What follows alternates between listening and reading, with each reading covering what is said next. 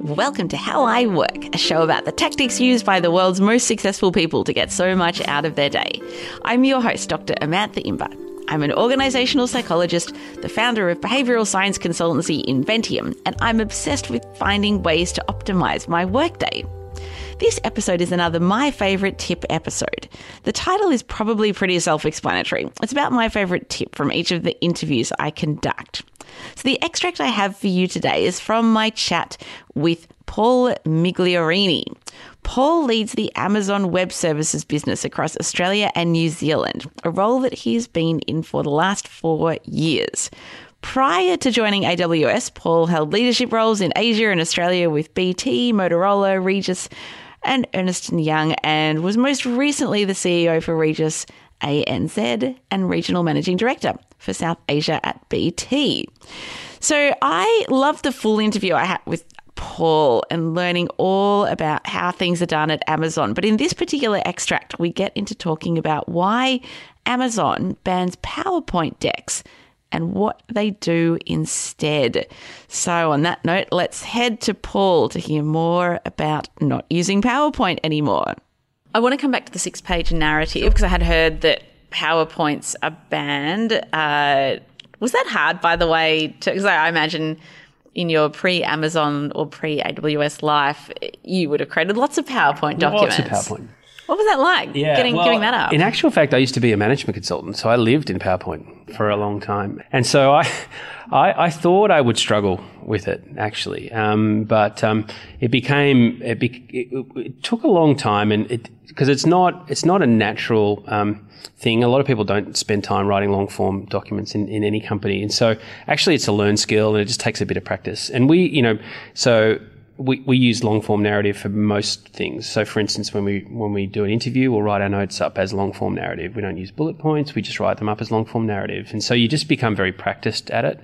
And so what I find is now it's just it's it's so useful. I just couldn't imagine operating without them now actually because because of the level of rigor and depth you get to and when you're writing one what i find is i, I probably rewrite maybe six or seven of them a year a long form six pages um, and when you're writing them, it gives you exceptional clarity um, because you really have to.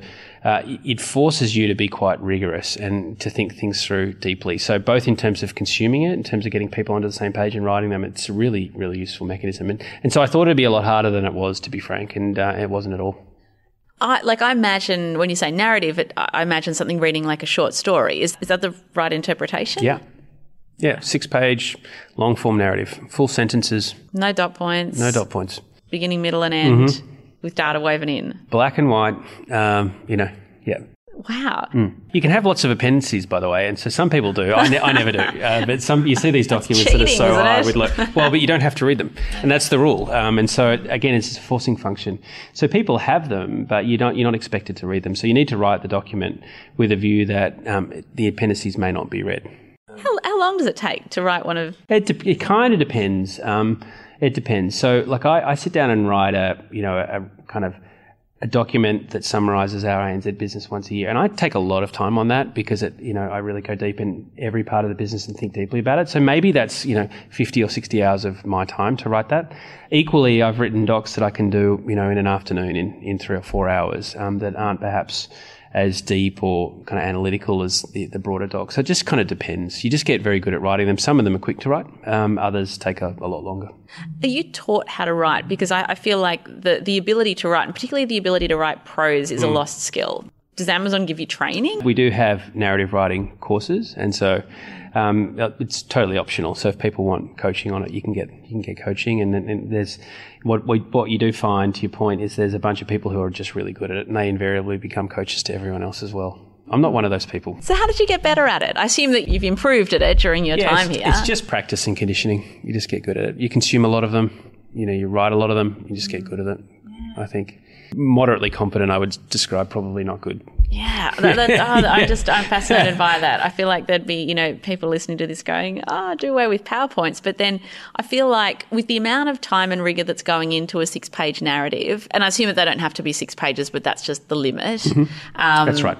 And I assume that there are like font size guidelines, so you're not just going eight point font Totally. to cram Ten, in. 10 point font minimum. There's there's hard rules around uh, margin sizes and line spacing, the whole lot. Because, you know, you can imagine every trick in the book has been tried. Absolutely, But, yeah. you know, that this, this notion of a forcing function is an interesting one. That, that the idea that it's a fixed six pages is really useful as well because, you know, I know that, um, you know, Andy writes a six pager on AWS each year for, for Jeff. And I sit there and going, you know, golly, how would you, you know, fit an entire business into six pages? And, you know, I, when I struggle to do the ANZ business, and I know Edwin, who, who runs our APAC business, does the same. And it's a super um, forcing function because it does um, force you to synthesize um, your messaging into a coherent six-page narrative. You can't just waffle on forever, and you've got to get to the important points, and you've got to you got to make it um, you know constructive and, and and really focused, and so that becomes um, useful as well.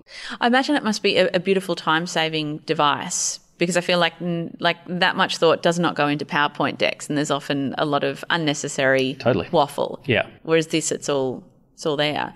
And I want to pick back up on what you said about how within the meeting is when people will actually read the narrative. Is that right? Yeah, so there's kind correct. of time blocked out for reading. Yeah, normally what happens is you you take um, you read in silence for the first fifteen to twenty minutes of the meeting, and everyone reads in silence. And again, there's, there's a there's a bunch of protocols around that, um, and What are they? we just complete silence um, because people are, you know, focused on it and concentrating um, on their docs. So you know, just being respectful around those is important. So it's it's quite funny. Like it's really it feels very unnatural when you first join that everyone sits down and you know, hi, how are you? And let's read a doc, and you sit there in silence for twenty minutes and read a doc. Um, it's I, I find it super, super useful because you do get the situation where um, often what happens, particularly with PowerPoint, is you get people that are just wonderful communicators and can communicate really well um, and present really well. Often um, that can you know cover a lot of sins. Um, and and the reverse is also true. You get people that are poor communicators uh, who can't get a point across well, but actually what they're saying is really important. And um, and that's kind of I think that's potentially very risky in a lot of companies. What you what you want to do is get the right message, and because you've got time to construct it well in a narrative, typically what happens, and it's not always the case. You know, invariably if you get a poorly written narrative, um, you know you don't get a great quality outcome. But when it's well written, getting everyone to the same page with the same data set at the end of that 20 minutes is really powerful. Because the other thing that happens with PowerPoint um, is you'll have someone who has, say, an hour, and they'll spend 45 minutes of that hour presenting uh, a pack. And and you you've got a bunch of questions for each of each of the pages, so you can stop and ask questions. And often you don't get to a, a really clean endpoint because you're debating different things, and it leaves a lot to interpretation. So I often find that you just don't get as clean an outcome, which means you it actually takes a lot longer because you're revving through things a lot more. That doesn't seem to happen as much. Yeah, I do like the fact that it, it really takes out a lot of the biases that, you know, if you've got the gift of the gab, you can sell most things through a PowerPoint deck, um, and the reverse is true. But also, I like the fact that the, the ratios of uh, consuming information versus talking about the information is is is really different here because you're not just like in passive mode listening to a PowerPoint presentation. You're actively reading and processing something. That must make for a very different quality of discussions. I think so. Yeah, invariably it does. Hello there, that is it for today's episode. I hope you found it useful, and maybe if you know someone who is feeling a little bit deaf by PowerPoint, you might want to share this episode with them. They might find it interesting and get some new ideas from it.